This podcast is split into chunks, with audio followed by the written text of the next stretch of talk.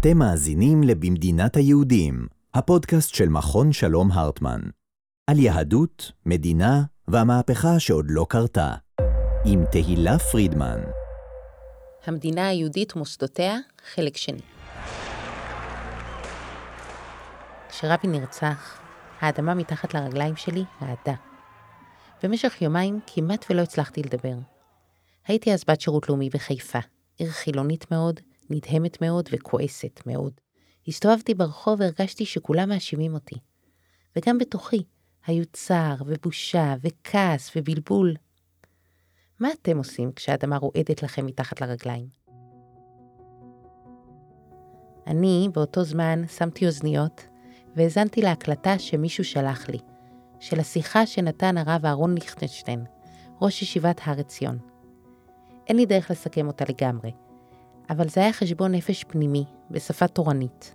הוא דיבר על עגלה ערופה, ועל קודש, וחיי אדם, ושאל איך כמחנך אני מחנך למסירות, להתלהבות, ויחד עם זה, איך אנחנו לא עוברים את הגבול. הרי הנה, הוא נחצה.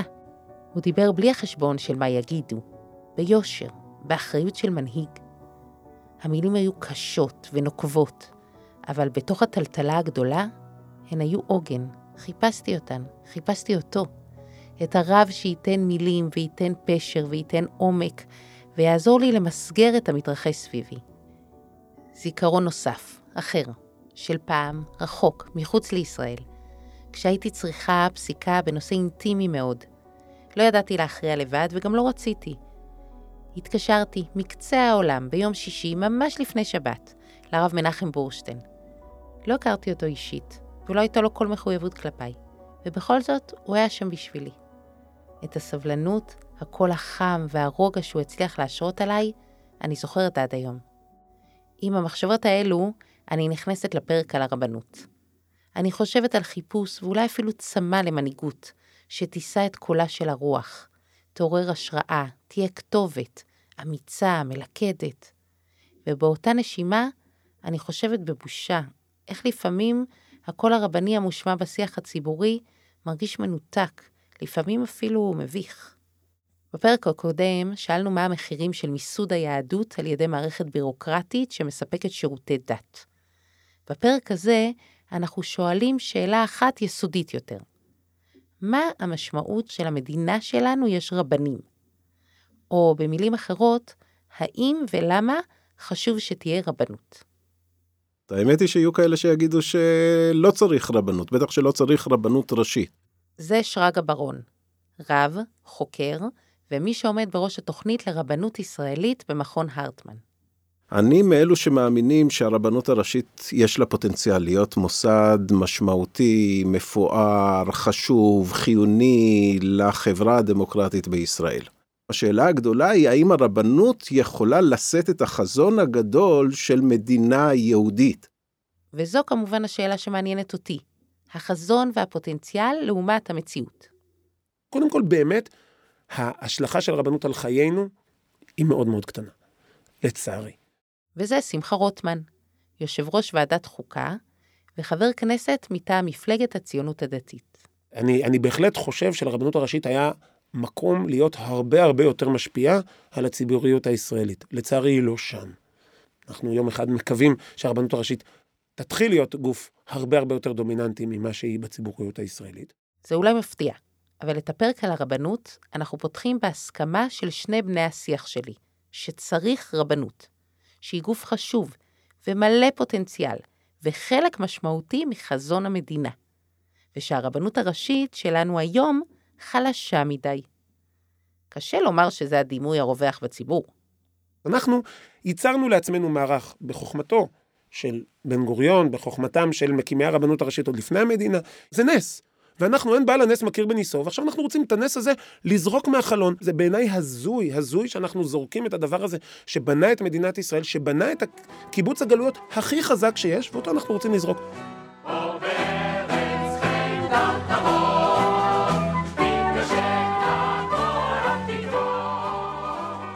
המוסד הזה, מוסד הרבנות הראשית, בחזון שלו, הייתה חלק מתהליך מופלא של השיבה לציון, ולזה אנחנו קוראים הפרויקט הלאומי. הרב אברהם יצחק הכהן קוק, שהיה חלק מן המפעל הזה של השיבה לציון, הגיע עם החזון שאומר, יש לנו מסורת עתיקה שיונקת ויושבת על לב הזהות היהודית, וזה יהיה חלק מתהליך הגאולה, ואולי אפילו ראש החץ של תהליך הגאולה ושל הרעיון הלאומי. הם האמינו שניתן יהיה להפוך את הרבנות הראשית למוסד האהוד ביותר על ידי יהודי ארץ ישראל ויהודי העולם, וכך מחדש מציון תצא תורה. מהיום הראשון זה עורר ויכוח, אבל תחשבי רגע על החזון הגדול הזה, שגם המסורת תמשיך וגם המסורת תתחדש באמצעות השיבה לריבונות. וזאת הטרגדיה הגדולה של הפער העצום הזה לבין מה שקורה היום. הפער הוא כך גדול שאני כאילו לא מצליחה בכלל למצוא את הקשר. כאילו זה בכלל לא מדבר אחד עם השני. זאת באמת טרגדיה עצומה. אברהם יצחק הכהן קוק, זיכרונו לברכה, מדמיין כאן את הרבנות הראשית לארץ ישראל ולעולם היהודי, כאשר יש כאן מתי מעט מתוך העם היהודי. אבל 80 אחוז חוגגים ותומכים ברבנות הראשית הזאת, כולל אה, רבנים ואדמו"רים חשובים מאוד מתוך הציבור החרדי, וכולל אנשי המועצות החילוניות של היישוב בארץ ישראל שחוגגים ונותנים אמון רב גם באיש, גם במוסד, מתחילת הדרך. והיום בסקרי דעת קהל, 20 אחוז של אנשים שמקנים איזשהו ערך לרבנות הראשית. אחד כתב על קיר בטון, איפה המדינה ואיפה החזון, איפה המדינה ואיפה... איפה המדינה ואיפה החזון הזה של הרבנות. איזה פער. אולי אני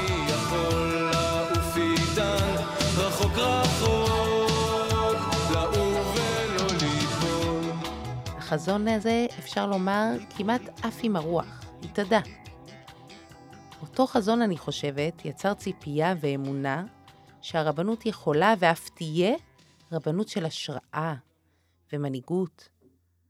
אבל השנים עברו, והרבנות נהייתה למוסד מאוד מציאותי, שרבים בחברה משתדלים לא להתוודע אליו, אלא אם כן אנחנו ממש חייבים. והנה הנתונים ששרגא דיבר עליהם. על פי מדד הדמוקרטיה של המכון הישראלי לדמוקרטיה ב-2017, הרבנות קיבלה את הציון הנמוך ביותר מבין המוסדות הממשלתיים במדד אמון הציבור. 20% בלבד. וזה אחרי ירידה של 9% ממה שהיא עצמה קיבלה ב-2014. במדד אחר נמצא כי שני שלישים מהציבור היהודי בישראל מייחס שחיתות רבה או רבה מאוד למוסד הרבנות הראשית. שני שלישים.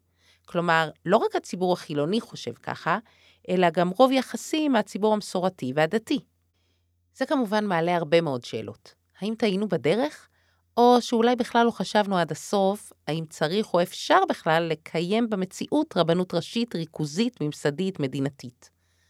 האם בעולם שבו יש ממסד רבני, החזון של רבנות אהובה ומחוברת הוא ריאלי? או שאולי לא צריך לאהוב ולהתחבר? בין החזון למציאות, אני רוצה להתחיל דווקא מהמציאות. כי, וזה מעניין, יש עליה ויכוח. עוד לפני החזון, גם על הנתונים. אז בואו נרד לקרקע. לסיפור הנישואים של שרגא וורד. ורד ואני נישאנו בשנת 1995, תשנ"ה. ולנו היה חשוב לחתום על הסכם לכבוד הדדי ולמניעת עגינות. אנחנו, עוד לפני החתונה, הגענו לבית הדין הרבני העליון, כדי לחתום, לאשר את uh, ההסכם קדם הנישואים שלנו. היינו מהזוגות הראשונים בארץ שעשו את זה. אז אנחנו קובעים לנו את ההרכב, אנחנו מגיעים להרכב.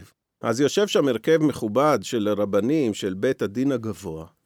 בראשו, בראש ההרכב, יושב הגרזן, זיכרונו לברכה, שהיה באמת אה, פוסק הלכה ענק. ואנחנו מגיעים, ו... ומסתבר שהדיינים האחרים לא רוצים לחתום.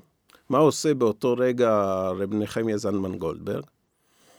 סוגר את ההרכב, הולך ואוסף שני רבנים מהשמשים של בית הדין, ומחתים על ההסכם.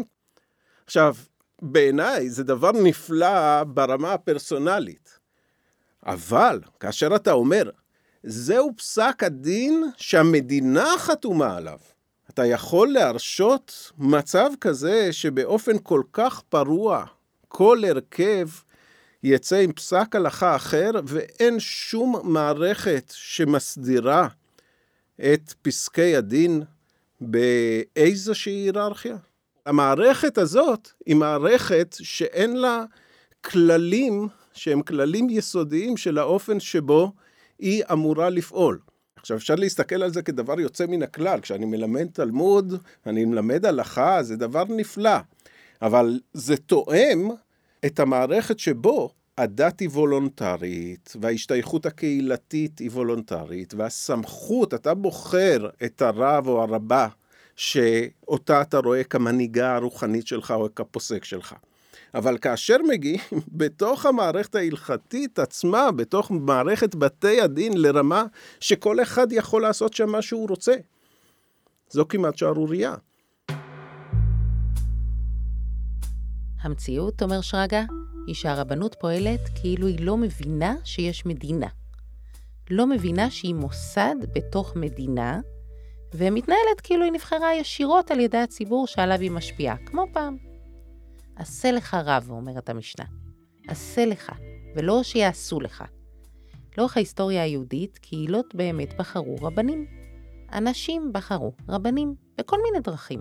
מתוך הקהילה, מחוצה לה, לפי העמידה מול קהל, לפי התייחסות לאנשים, לפי תפיסת עולם. בחירה שהיא מתוך הזדהות, או פוטנציאל להזדהות. כי ההזדהות מאפשרת לתת אמון, והאמון הוא החמצן של כל העסק. אי אפשר לקבל פסיקה בלי אמון, ואי אפשר ליצור הנהגה רוחנית בלי אמון. וזו ייתכן לב הבעיה. זו לא הנהגה רוחנית שהציבור הכללי בחר בה ומזדהה איתה, ומצד שני, היא גם לא עובדת לפי הכללים והמינהל התקין שמדינה מודרנית דורשת. הסיבוב הזה הוא סיבוב מובנה.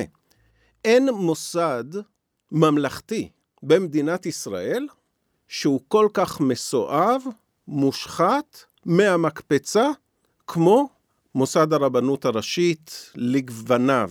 תראי לי עוד מוסד אחד במדינת ישראל שמככב באופן שבו מככבים שירותי הדת במדינת ישראל בדוחות של מבקר המדינה, באופן קונסיסטנטי. תראי לי עוד מוסד שבו נפוטיזם הוא ערך. אנשים ממנים את קרובי המשפחה שלהם מפני שהוא הבן שלי. הוא ראוי לתפקיד. תראי לי עוד מוסד שבו הפוליטיזציה, שבו המיון של אנשים שאמורים להיבחן על פי קריטריונים חשופים וישרים ושקופים, הם נבחרים על פי ההשתייכות המגזרית וההשתייכות הפוליטית שלהם. אני לא מכיר מוסד נוסף במדינת ישראל שבו גאים באופן שבו הוא מתנהל במנהל שבכל סטנדרט, שהוא סטנדרט מקצועי, נחשב למנהל לא תקין. וזה נחשב לאות כבוד ולאופן שבו לכאורה היהדות במדינת ישראל אמורה לכהן ולתפקד. ואחר כך, תתארי את כל המקומות האלה שבהם המערכת תמיד מתגייסת כדי להגן על האנשים בתוכה שסורחים. האם זה פלא שוועדה של הרבנות הראשית תקנה מחדש את כושר רב העיר לאדם שחשוד בפלילים? וזו נקודה כואבת. אם אכן ישנה יותר שחיתות ברבנות, שאמורה לייצג את השפה היהודית של המדינה, קשה שלא לשמוע מנגד את נביאי ישראל זועקים מהתנ"ך. השחיתות הייתה ביניהם הדבר שמפורר חברה מבפנים, וניקיון כפיים היה ביניהם ביטוי לאמונה בקדוש ברוך הוא. שחיתות היא הניגוד המוחלט ליהדות. זו הרבנות? רוטמן טוען שהמציאות היא אחרת. את חושבת שברבנות יש פחות שחיתויות מאשר במוסד לביטוח לאומי? כגוף. במשטרה? בפרקליטות? את חושבת שהרבנות היא גוף יותר מושחת מהגופים האלו? הציבור חושב ככה, משום מה. לאט לאט זה משתנה אגב, כי נחשפ, אנחנו נחשפים ליותר ויותר דברים בפרקליטות ובמשטרה. אבל הציבור חושב שהרבנות היא אחד הגופים המושחתים ביותר במדינה. את חושבת שהם יותר מושחתים מהמוסד לביטוח לאומי? לא. שירות ציבורי, יש בו בעיות גם של שחיתות. זה קורה בכל הגופים הממשלתיים, לכן צריך באמת כמה שפחות דברים. בגוף הממשלתי, זו הגישה שלי תמיד.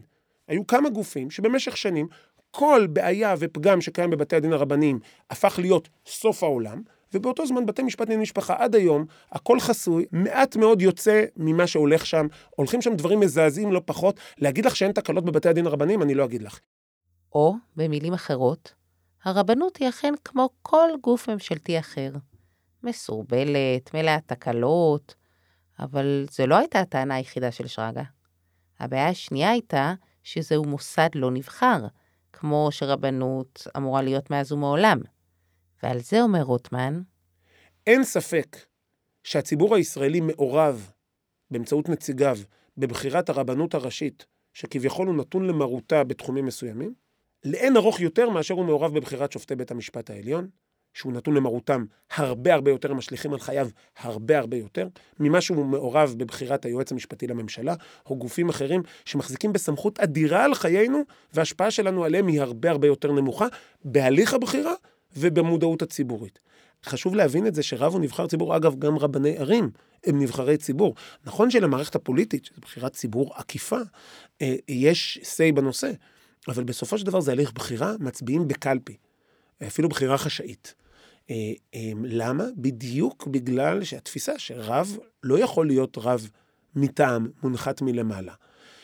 כאשר אנחנו מדברים על רבנים, רבנים ראשיים, אז מי שבוחר, הגוף הבוחר של הרבנות הראשית, הוא גוף שמורכב מראשי ערים, שהם נציגי ציבור בפני עצמם.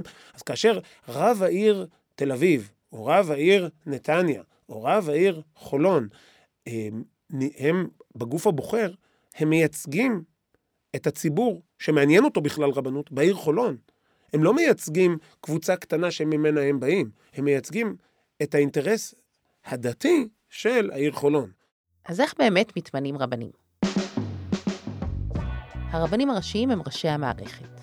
אחד הוא נשיא מועצת הרבנות הראשית וראש העדה הדתית הממונה על הגיור, ואחד מכהן כנשיא בית הדין הרבני הגדול, ברוטציה. הם לא צריכים ניסיון בדיינות, ואין רקע ספציפי רלוונטי. יש גוף בוחר מיוחד, מעוגן בחוק. בגוף הבוחר, תהיו איתי רגע, יש 150 נציגים. מתוכם 80 הם רבנים ו-70 הם נציגי ציבור. הרבנים הם רבנים, נציגי הציבור מורכבים מ-18 ראשי מועצות דתיות, חמישה חברי כנסת שרובם קשורים למפלגות דתיות, היתר, רובם המוחלט, הם נציגי הרשויות המקומיות. כלומר, לפחות 98 חברי הגוף, מתוך 150, הם נציגים דתיים עם זיקה פוליטית למפלגה כזו או אחרת. מבחינת רוטמן, חשוב והכרחי שיהיה תהליך בחירה, ולדעתו, התהליך שמתקיים עכשיו סביר. בעיניו, הרבנות צריכה להיבחר על ידי רבנים ואנשים דתיים, כי הם האנשים שאותם הרבנות מעניינת. אני מודה שמבחינתי זה לא סביר. נשים לא יכולות להיבחר לרבנות, וגם בגוף הבוחר הן כמעט לא מיוצגות, כי חצי ממנו רבנים, שאסור להן להיות. וגם ההשוואה לבית המשפט לא מתאימה. האם גוף שרוצה להיות סוג של מנהיגות רוחנית, כמו הרבנות, יכול שייבחר באופן עקיף כל כך? אבל רגע נניח לשיטת הבחירה. כי הרי גם עם פוליטיקאים, שאותם אנחנו לגמרי בוחרים, יש לנו בעיית אמון קשה. אז בואו נדבר רגע על התפקיד של הרבנות. מה בעצם התפקיד שלה? אני חושב שהתפקיד המרכזי של הרבנות הראשית היא יצירת הסטנדרט הדתי למדינה. אנחנו לא יכולים לתת לנבחרי הציבור הרגילים לקבוע את הסטנדרט הדתי, לא בגלל שהם לא מוסמכים לעשות את זה. זה לא עניין של סמכויות. פשוט אף אחד לא יקבל את זה. אם אנחנו נצביע עכשיו בכנסת, שמעכשיו צריך לשמור במקום שש שעות בין בשר וחלב, שלוש שעות, זה יהיה חסר משמעות. זה לא, זה לא שאנחנו, אנחנו יכולים, אנחנו מוסמכים, פשוט חסר, חסר משמעות. אבל אם הרבנות הראשית תגיד את זה, כמו שהיא עשתה למשל בנוגע לשחיטה, הסטנדרט בנוגע לשחיטה במדינת ישראל נקבע על ידי הרבנות הראשית. הסטנדרט. מה, מה חייבים לבדוק, מה לא חייבים לבדוק, נקבע על ידי הרבנות הראשית.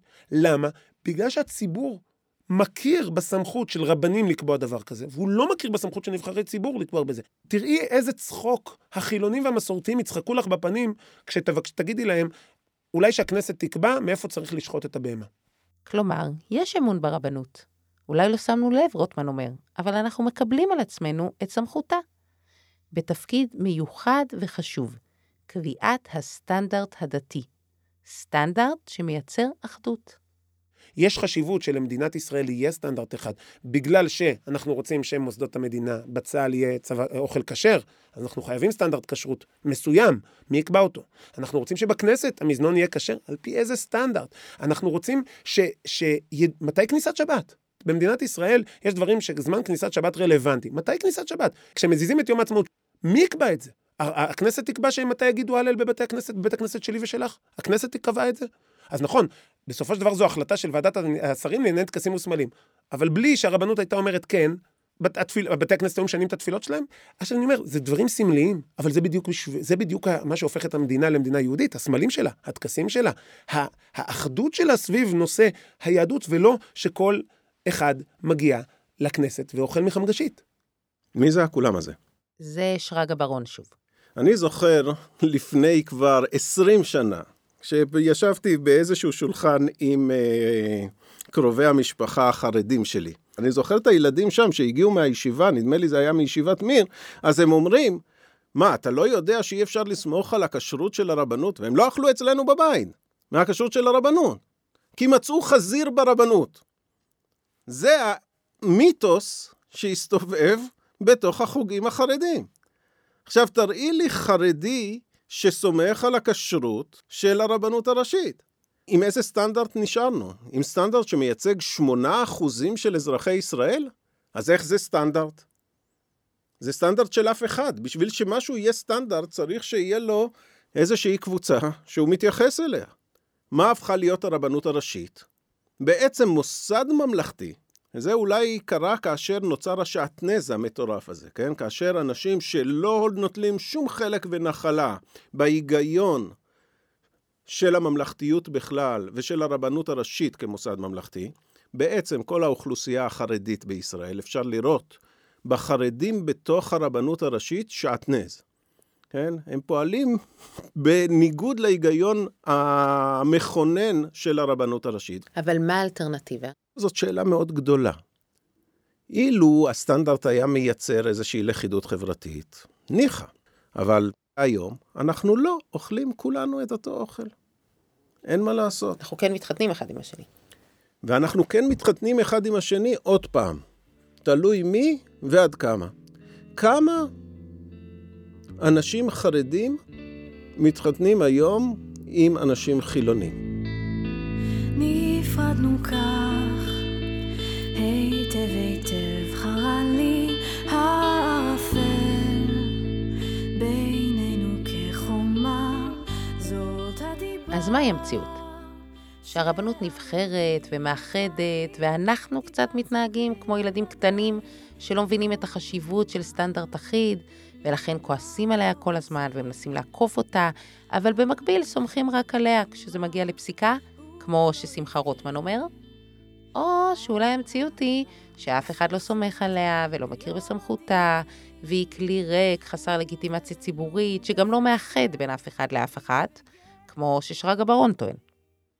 שניהם בוודאי לא מרוצים מהמצב הקיים, גם אם מסיבות שונות. אז אני חוזרת למה ששאלתי את שרגא קודם. מה בעצם האלטרנטיבה? אם היה סיטואציה שבה אין רבנות ראשית למדינת ישראל, אני חושב שהיינו מגיעים באמצעות השוק הפרטי, היינו מגיעים לסטנדרט אחיד. האלטרנטיבה שעולה היא שוק פרטי. נפריט את הרבנות, וכל אחד יעשה לו או לא יעשה לו רב. רוטמן מציע שנסתכל רגע קדימה על התרחיש הזה, דרך המשקפיים של קביעת הסטנדרט. בשנייה שאתה עובד בתנאי שוק, הסטנדרט של בד"ץ העדה החרדית ינצח את כולם. כי כולנו נאכל בד"ץ העדה החרדית, כולנו, כי את, אין לך מניעה דתית לאכול בד"ץ העדה החרדית, לחילוני לא מפריע לאכול בד"ץ העדה החרדית, אבל יש הרבה אנשים שלא יאכלו את כשרות צוהר, ואנחנו יודעים את זה גם בסקרים, ויש הרבה אנשים שלא יאכלו את הרבנות הרגילה, והרבה יותר קל לבעל מפעל כשהוא כבר משקיע בכשרות, לש... ללכת את האקסטרה מייל וללכת לסטנדרט הכי מחמיר, וללכת לכיוון שיביא לו את המקסימום כלם. כנ"ל בגיור אגב. אם אני יודע שהגיור שלי, של הילדים שלי, לא יוכר על ידי 50% מהעם, אני אלך לסטנדרט הכי מחמיר. ומי שכבר עושה את האקסטרה מייל ללכת לגיור, אז מה, הוא יעשה גיור שרק 50% מהעם מכירים בו? שרק 30% מהעם מכירים בו? הוא לא יעשה את זה. אז דווקא הממלכתיות בהקשר הזה היא לטובת הליברלים. כי הסטנדרטים שהרבנות כממלכתית עושה לכשרות הממלכתית ולגיור הממלכתי, הם נמוכים יותר ממה שתנאי שוק היו עושים. אל מול ההפרטה עומדת אלטרנטיבה אחרת. להשאיר שליטה ממלכתית, אבל לחוקק סטנדרט רחב יותר ומקל יותר. כזה שיכניס יותר אנשים פנימה ויגביר את האמון. אם הסטנדרט הזה בכשרות או בגיור ירד בכפייה של גורם פוליטי, אז הרבנות תאבד לגמרי את הרלוונטיות שלה, לגמרי, ואז לקחת את הגוף של הרבנות, שחטת את הנשמה שלו כי אתה הורדת לו את הסטנדרטים בצורה מלאכותית, ויצרת את הספרי יוחסין בתחום הגיור, ואת הכשרויות שאף אחד לא אוכל מהם בתחום הכשרות, רק את הכיף הגדול של הפרטה לא עשית. כלומר, אתה רוצה להפרטה, לך להפרטה. אתה רוצה לבטל את הרבנות הראשית לגמרי, תבטל את הרבנות הראשית לגמרי. אני מבין היגיון. תן לשוק לנצח, מה שיקרה זה כולנו נלך לפי הסטנדרטים של העדה החרדית. אני לא מפחד מזה, לא מפחד מזה. אבל זה מה שיקרה, כי אף אחד לא יקנה גיור בלאי לעצמו, ואף אחד לא יקנה כשרות בלאי לעצמו. והתוצאה של בידול שכזה, התוצאה של הרס הכשרות הממלכתית, פירושה עוד שתיים, שלוש דורות, אין עם ישראל. ומדינת ישראל היא קהילה גדולה ששומרת על החילונים, שומרת על המסורתיים, שלא יתבוללו, שלא ייעלמו, שהם יוכלו תמיד תמיד להיות חלק מאיתנו. שבאמת מייצרת אחדות אמיתית בעם ישראל. אנחנו, אותנו, אני תוהה אם העמדה הזו יכולה להיות לא פטרונית. עם ישראל שהוא גברים דתיים. הרי הם הממנים וקובעי הסטנדרט, והם שומרים ודואגים לכולם. אני בעד לקחת בחשבון את כלל הקבוצות ולשמור על כולם. אבל אני לא מדמיינת מצב שבו רוטמן היה זורם עם זה שדואגים לו ושומרים עליו בלי לשאול אותו מה הוא בעצמו רוצה. בכל מקרה, אם נחזור לעמדה שלו, הוא מאוד מודאג ממה שהציע מתן כהנא. מה יקרה ביום שאחרי הרפורמה של מתן כהנא? באיזה כשרות תהיה הכשרות של הכנסת?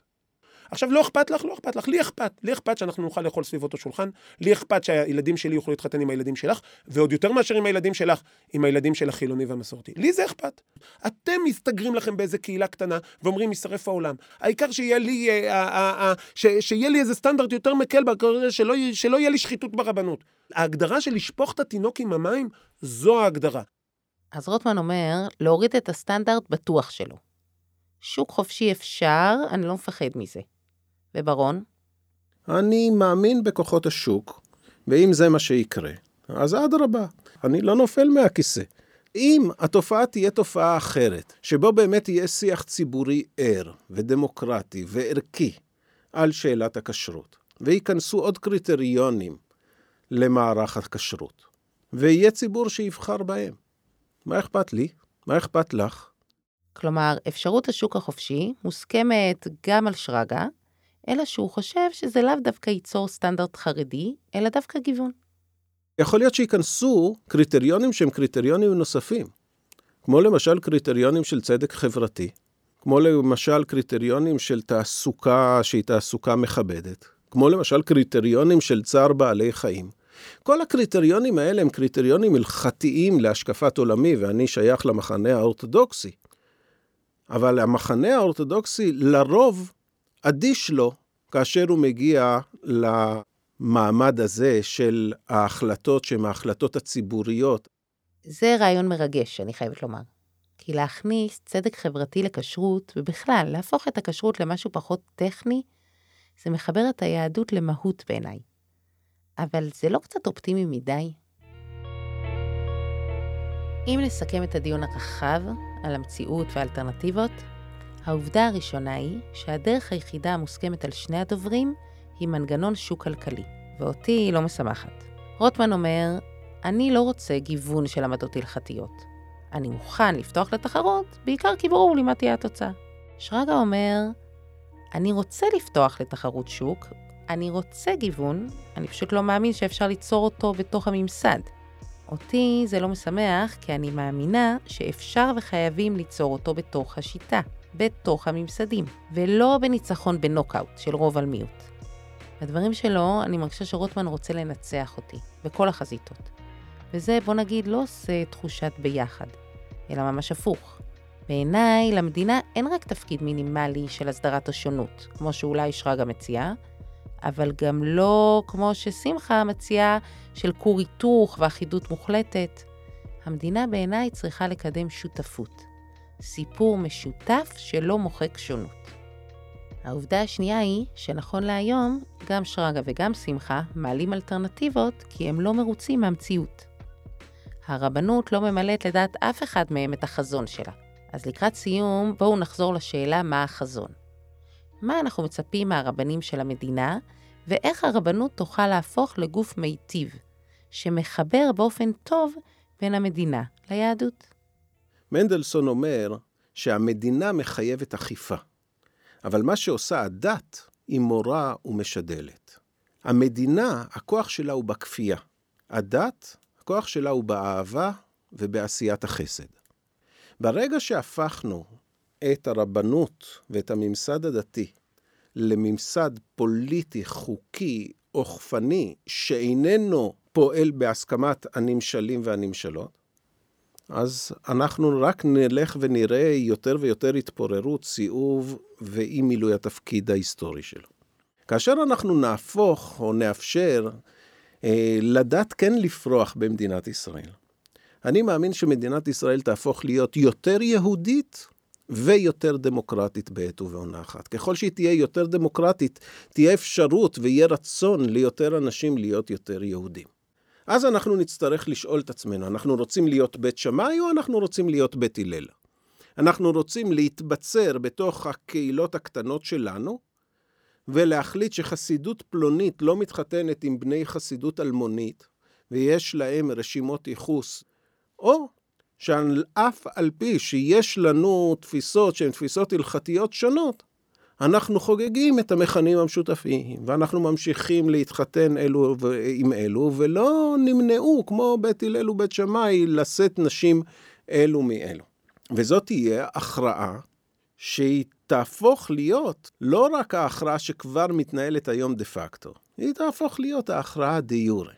אני רוצה לדמיין שאם יהיו רבות ורבנים בתוך מועצת הרבנות הראשית, נשים וגברים, אם יהיו שם, כמו שיש אשכנזים וספרדים, אם יהיו שם חרדים וציונים דתיים, כמו שיש היום, וגם ליברלים, וגם חילוניות וחילונים. אז המשא ומתן של איך מייצרים יהדות משותפת ואיך חוגגים את הזהות היהודית המשותפת במדינת ישראל, יהיה הרבה יותר אמיץ, יהיה הרבה יותר נועז, יהיה גם הרבה יותר מלכד, כי יצטרכו לייצר גם את הפשרות וגם את ההבדלים, תוך כדי משא ומתן שהוא משא ומתן משותף. החזון של שרגא כולל פרשנות רדיקלית למוסד הרבנות. בעיניו, ככל שיש יותר סמכות, כוח ובירוקרטיה, יש פחות יהדות ופחות עוצמה לרבנות. רבנות ממסדית, שלא נבחרת ישירות, חוסמת את היכולת שלנו לנהל שיח יהודי. במובן העמוק, היא חוסמת את היכולת שלנו להיות יהודים. הוא מחפש הנהגה מכילה, והוא מוכן להסתכן יותר כי הוא מאמין בחזון שבו יש צורך ויכולת להכריע, באופן מוצהר. לא לשמור על המסורתיים ועל החילונים, אלא ליצור פלטפורמה לשיחה יהודית והלכתית שהם חלק ממנה, לכתחילה. שהיהדות שלהם היא חלק ממנה לכתחילה. כלומר, הרבנות בעיניו יכולה להיות קולה של הרוח, קולה של היהדות, והיא צריכה לשקף את מגוון היהדויות במדינה. וזה, נדמה לי, ההבדל הכי יסודי בין הדוברים שלנו. אם אנחנו מדברים בסוגיית החזון, אני בהחלט הייתי חושב שלרבנות הראשית, אם הייתה בנויה אה, אה, כראוי, היה מה לומר על כל חוק שמגיע לכנסת ישראל. אז אני בהחלט חושב שלרבנות הראשית, אם הייתה פועלת כמו שצריך, היה לה, אה, היה לה נציב, נציב היהדות. אה, אה, נציב הזהות היהודית של המדינה. מה נציב, צריך לקרות בשביל ש... זה? כאילו, מה זה, מה זאת אומרת? שיעור, הרבנות הראשית יכולה לשלוח נייר עמדה על כל הצעת חוק שמגיעה לוועדת שרים לחקיקה, שהרבנים הראשיים אומרים, הצעת החוק הזאת פוגעת בזהותה היהודית של המדינה, אנחנו מציעים להתנגד לה, כי היא פוגעת בזהותה, או אפשר לתקן אותה כך וכך, ואז היא לא תפגע בזהותה היהודית של המדינה. מה, אה, אה, אני מאוד הייתי רוצה שקולה של הרבנות הראשית היה נשמע, שוב, לא חייבים להקשיב למאה אחוז, אבל העמדה חייבת להישמע, אני אומר, בהרחבה. גם בסוגיות של מוסר לחימה, גם בסוגיות של משפט בינלאומי. האם מדינת ישראל צריכה ל- ל- ל- לקחת את הצד של רוסיה או של אוקראינה? שוב, זה משבר... אני לא יודע אם לרבנות הראשית יש משהו מובהק לומר על זה, אבל אני לא רב ראשי. החזון של שמחה הוא רבנות שיש לה יותר מה לומר ויותר מה להציע לציבוריות שלנו. הנהגה ששואבת מהיסטוריה רעיונית ופסיקתית וקשר עמוק למסורות, ושיכולה ורצוי שתהיה מעורבת בעוד ועוד סוגיות, כגוף שמדבר בשפת היהדות ההלכתית ומקדם אותה. אגב, התפיסה הזו הובילה לכך שבהסכמים הקואליציוניים אכן הוכנסו סעיפים שמתחילים להרחיב את סמכויות הרבנות ובתי הדין הרבניים אל עבר דין אזרחי ולשליטה של הרבנות הראשית ברבנות הצה"לית. רוטמן מעוניין בגוף יהודי דתי ציבורי שיש לו עיסוק מעמיק בדמותו של הציבור. הריכוזיות והסמכות נשארת וגדלה, ואפילו מקבלת אופי יותר רחב, ואולי קצת יותר רך. עכשיו, כמובן שצריכה לעשות את זה בזהירות, בשום שכל, אבל שוב, גם בזה, מאבק על, על דמותה של הרבנות, זה מאבק שצריך לנהל. והרבה מאוד מהמאבק סביב דמותה של הרבנות מתנהל על ידי משמיצים בעלי אינטרס, ופה באמת יש איזו חבירה מאוד אה, משונה. יש פה איזושהי, איזושהי קואליציה שלא ברורה לי. שהאנשים שלא רוצים שתהיה רבנות בכלל, שחושבים שהרבנות היא, היא בושה וחרפה למדינה, וכל יום שהרבנות קיימת הופכת מדינת ישראל למדינה לא דמוקרטית, יש אנשים כאלו. האנשים שאומרים, למה לנו רבנות בכלל, לממים הציונים האלו שיקבעו לנו מי זה הרב הראשי, והדתיים הלאומיים הליברליים שהחליטו שהפרויקט של אחדות, של אחדות העם במדינת ישראל כבר לא מעניין אותם. אני, ככה אני רואה את זה. הגענו לסיום. בלב הפרק הזה עמדה השאלה, מה התפקיד של רבנים ורבנות של מדינה, אם יש כזה? או במילים אחרות, איך הגוף שאמון על היהדות במדינה יפעל וינהיג, ובעיקר אם נביט בדברים האחרונים שאמרו רוטמן וברון, לא רק איך הוא יפעל, אלא גם מהיכן נובע הכוח שלו. הרבנות מעוררת המחלוקות, זו שאנחנו מכירים היום, גם אם אפשר להתווכח על מה המציאות לגביה, ברור שהיא לא עונה על החזון של אף אחד מהם. כלומר, שמלבד כל הבעיות, היא תקועה כי לא השבנו לעצמנו על שאלת החזון של הממסד היהודי של המדינה. במבט אחורה על הדוברים שלנו, נראה לי שאפשר לומר שיש כאן גם תפיסות שונות של מנהיגות, שאם נרצה נוכל להשוות לתפיסות שונות של הורות. ילד מזדקן, ילד לומד את הפרינציפ רק אחרי שהוא נופל. הורה אחד הוא זה שמעוניין לאפשר לילדים שלו לצמוח לכיוונים שונים. מניח שיהיה דיאלוג מתמיד איתו וביניהם, ומרחיב את הבית המשותף, ההורה המכיל. ההורה השני הוא ההורה שמתווה דרך מסוימת, סטנדרט, שלשם הוא שואף לקחת את הילדים, ההורה המוביל, ואלו שלא מזדהים, משתדלים, לא מתייאשים מהם. ממשיכים להאמין שבסוף הם יגיעו, ואם צריך, מדי פעם גם מענישים. איזה מהם הוא ההורה הטוב? איזה הורה הייתם רוצים שהמדינה תהיה עבורנו? הדימוי הזה מאתגר אותי, כי יש בו משהו יפה, אבל הוא גם מעורר בהתנגדות. כי מדינה, ואפילו היהדות עצמה, היא לא הורה. ואנחנו לא ילדים. בטח לא ילדים בגיל ההתבגרות שבועטים ומורדים מתוך איזו הנחה שההורים עמידים וחזקים. הנחה, אגב, שכל מי שזכה להיות הורה למתבגרים יודע שאין לה על מה להתבסס. כי אולי להפך. המדינה והמוסדות וגם היהדות עצמה הם כמו ילד, הילד שלנו, שאנחנו מגדלים ואנחנו אחראים לשלומו. מהסיבה הזו, השיחה על המדינה היהודית ומוסדותיה יש שלושה חלקים ולא שניים. דיפלומט, מדבר הרבה, בשבילנו זה מעט. נקודת המפגש הראשונה הייתה של המדינה היהודית כממסד, והמפגש שלה עם כל אחד מאיתנו בבירוקרטיה, בפוליטיקה. נקודת המפגש השנייה הייתה בדמויות של הרבנים, בממסד הרבני, ברבנות, שיש לו מקורות כוח וחזון שונים. אבל שתי הנקודות האלה מתייחסות למציאות כמו שהיא. ועכשיו אנחנו מגיעים לנקודת העומק. לנקודה שבה עלינו לשאול את עצמנו מאוד ברצינות. נגיד שמתחילים מההתחלה. מה היינו רוצים שיהיה יהודי במדינה הזו שלנו? ועל מי האחריות לכך? זו שאלה עקרונית, שנוגעת בכל מה שליווה אותנו בפודקאסט עד כה. גיוון, פיצול, אחדות, כפייה, בחירה, מדינת לאום, מדינת הלכה, ועל זה בפרק הבא.